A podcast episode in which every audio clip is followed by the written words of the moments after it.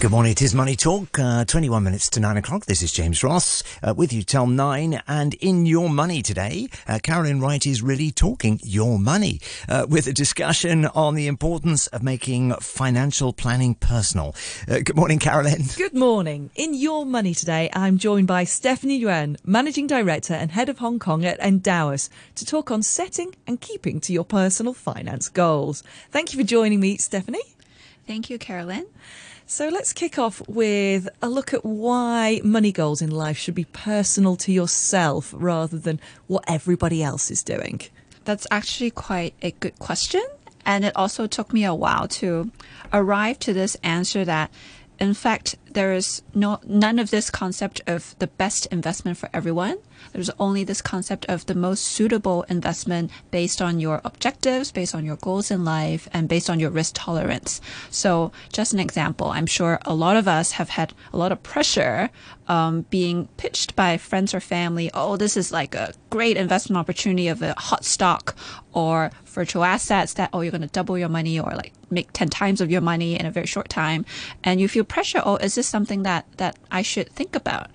Um, if you're a person that's very risk taking and you have spare money that you don't mind taking on more risk, maybe this can be an investment that that's worthwhile for you to consider. But if you are some of my friends and family, especially older generation, their family obligation, um, this money is important. It's you have sort of obligations, whether it's mortgage or kids' education, you can't afford to quote unquote gamble it away. Maybe that's not the best investment for you. So for others, uh, maybe you're very young, you don't mind sort of taking more risks. Yes, maybe those type of opportunities might be good opportunities for you to consider. But for another person, it might not be. So, um, yeah, it's a good question that, that you asked this. And just to wrap this up, I like to use this uh, analogy, which I think is quite interesting to, to use is because I think in life, the most important things are health and wealth. If I'm sick, I go to a doctor and the doctor actually would ask me questions before he prescribed medicines. Like he was like, Oh, do you have any allergies? What's your family history? Like takes your temperature, your weight, your height. And the same sickness, he might sort of give med- different medicines to different people.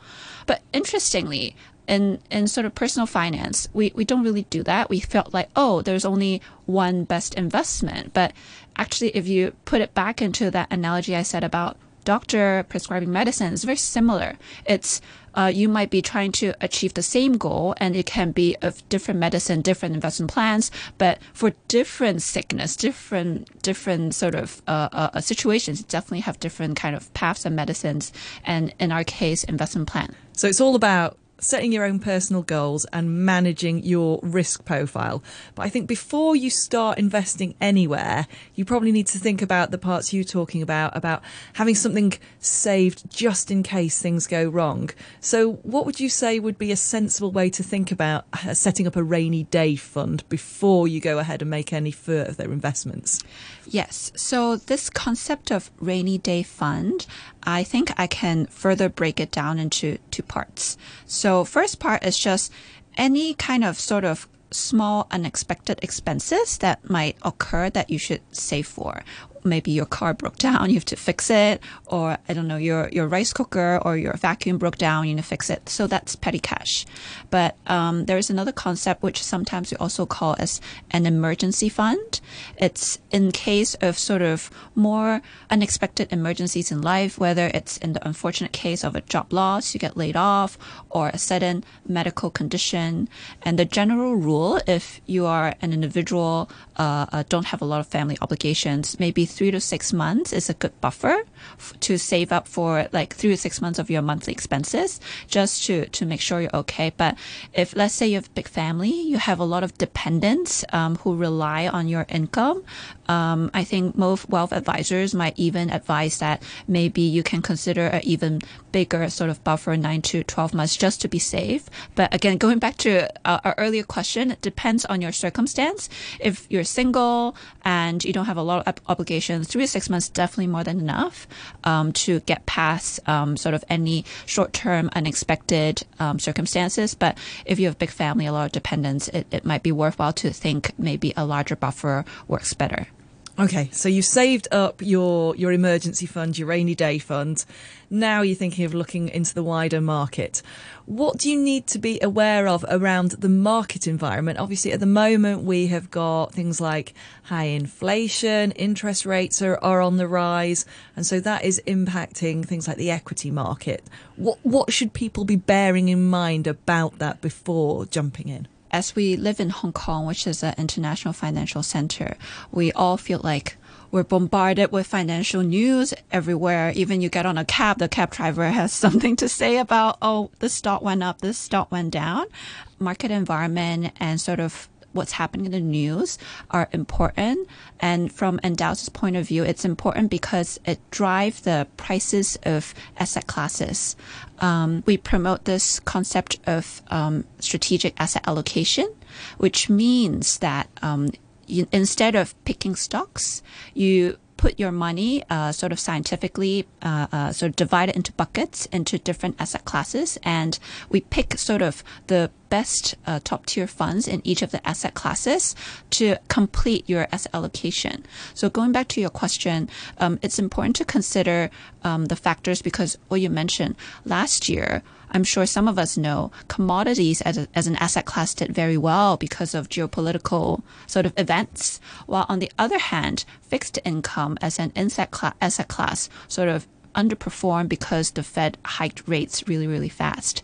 And it's important to understand how these markets would drive the performance of different asset classes so that you can think about how you allocate your bucket. But in terms of day to day, okay, which um, stocks I should pick within the asset class from our point of view, my point, my, my firm's point of view, unless you're a professional and you have lots of time every day to read the financial news, um, you're welcome to do that that.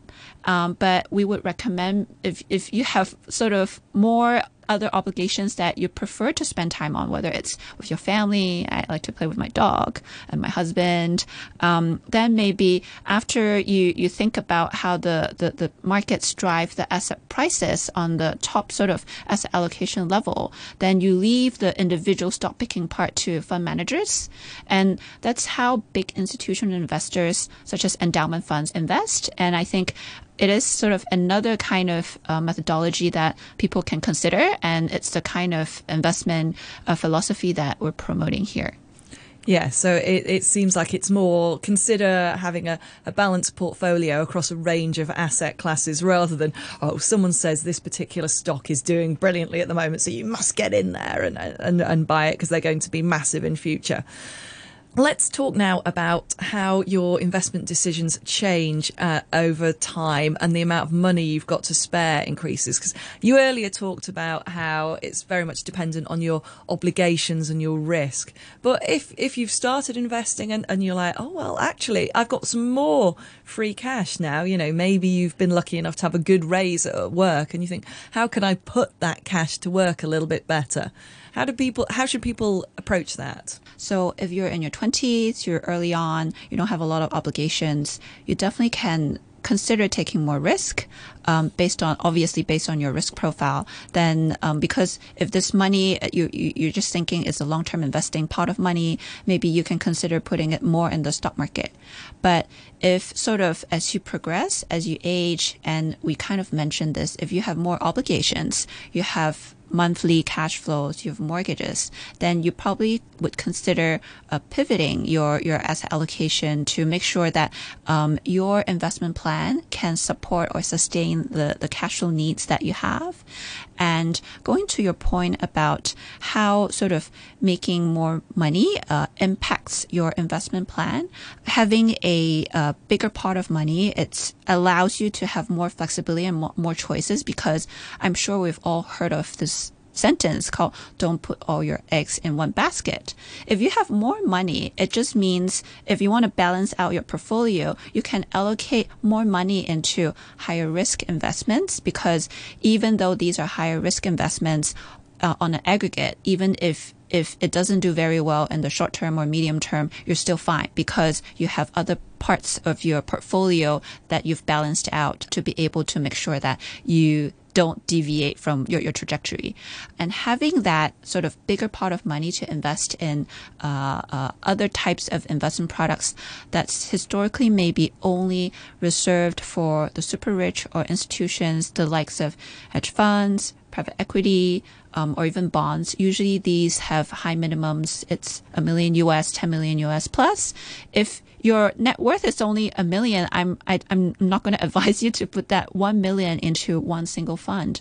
So quite interestingly, a lot of fintechs, including my firm, have been leveraging technology to lower the threshold for more people to be able to get exposure to these kind of products.